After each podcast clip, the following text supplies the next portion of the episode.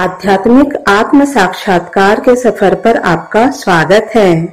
कैसे हैं आप? आशा करती हूँ कान्हा जी की कृपा से बहुत खुश होंगे।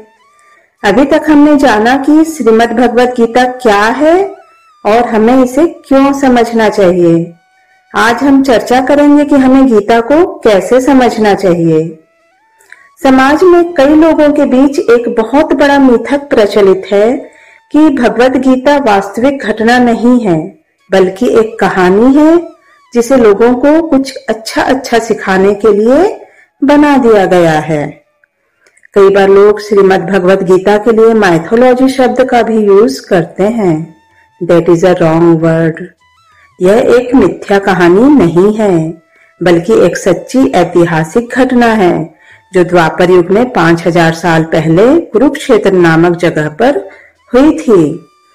जो आज भी है, हम चाहें तो जाकर देख सकते हैं। यह एक रियल मोटिवेशनल टॉक है। यह जैसा है, उसे वैसा ही स्वीकार करना चाहिए। तोड़ मरोड़ कर नहीं।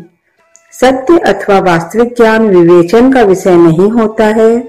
वास्तविक ज्ञान को यथारूप में स्वीकार करना चाहिए। भगवत गीता हमेशा भगवान को सेंटर में रखती है।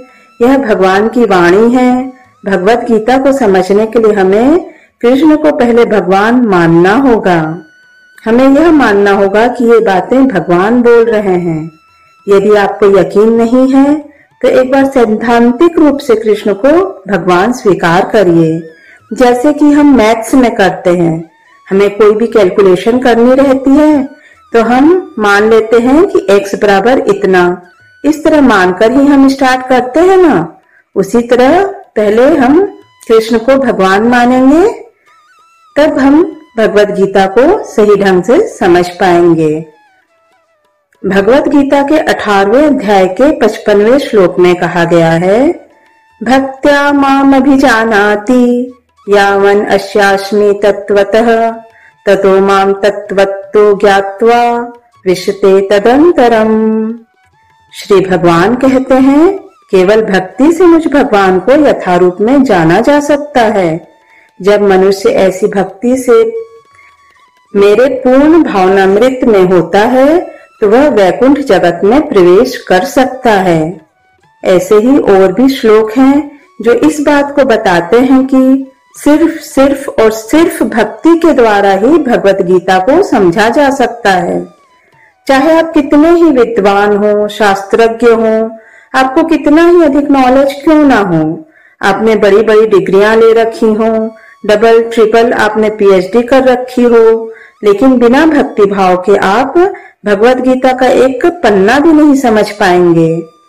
हमारे अंदर भगवान के प्रति प्रेम व सेवा की भावना होना ज़रूरी है। रावण इसका उत्तम उदाहरण है। रावण क्या कम विद्वान था? शास्त्र भी उसने पढ़े। लेकिन शास्त्रों से सिर्फ़ उसे अहंकार प्राप्त हुआ। वह भगवान को नहीं समझ पाया। भगवान के प्रति उसकी प्रीत डेवलप नहीं हुई। भक्ति नहीं डेवलप हुई। क्यों? क्योंकि उसके अंदर भगवान के प्रति सेवा भावना नहीं थी। वह संसार का भोग करना चाहता था। इस दृष्टि के कारण इवन दो उसने सारे शास्त्रों का अध्ययन कर लिया बहुत बड़ा प्रकांड विद्वान भी बन गया। उसके बाद भी वह दूसरों को परेशान करने के बारे में ही सोचता रहता था, क्योंकि उसके अंदर प्रेम नहीं था। दैट्स वाई भगवान ने अर्जुन का सारथी बनना स्वीकार किया। जरा सोचिए, ड्राइवर की पोस्ट क्या बहुत अच्छी पोस्ट है? भगवान जो समस्त ब्रह्मांडों के मालिक हैं, उन्होंने अपने भक्त से प्रेम के कारण उनका सारथी भी बनना स्वीकार कर लिया। युद्ध करते समय योद्धा सारथी को बोलकर आदेश नहीं देता था, क्योंकि इतना समय नहीं होता था। वह सारथी के कंधों पर पैर से मारकर उसे बताता था कि दाएँ जाना है अथवा बाएँ। ऐसा प्रेम होता है भगवान का अपने भक्तों के प्रति। उदाहरण के लिए एक शहद की बोतल है। तो क्या हम बाहर से चाट कर शहद के स्वाद को समझ सकते हैं? शहद तो बोतल के अंदर है। जब तक ढक्कन खुलेगा नहीं, शहद का स्वाद कैसे पता चलेगा?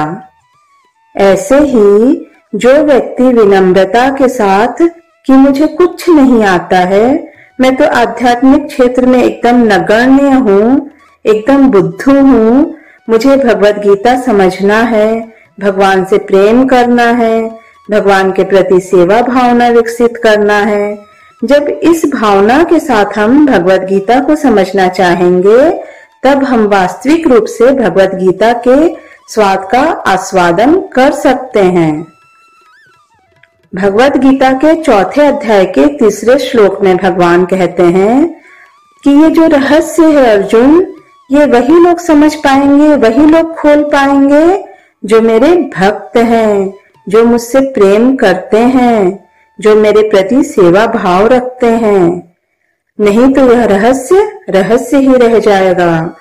जैसा कि हमारे पास एटीएम कार्ड है, लेकिन अगर उसका कोड पता ही नहीं है तो क्या फ़ायदा?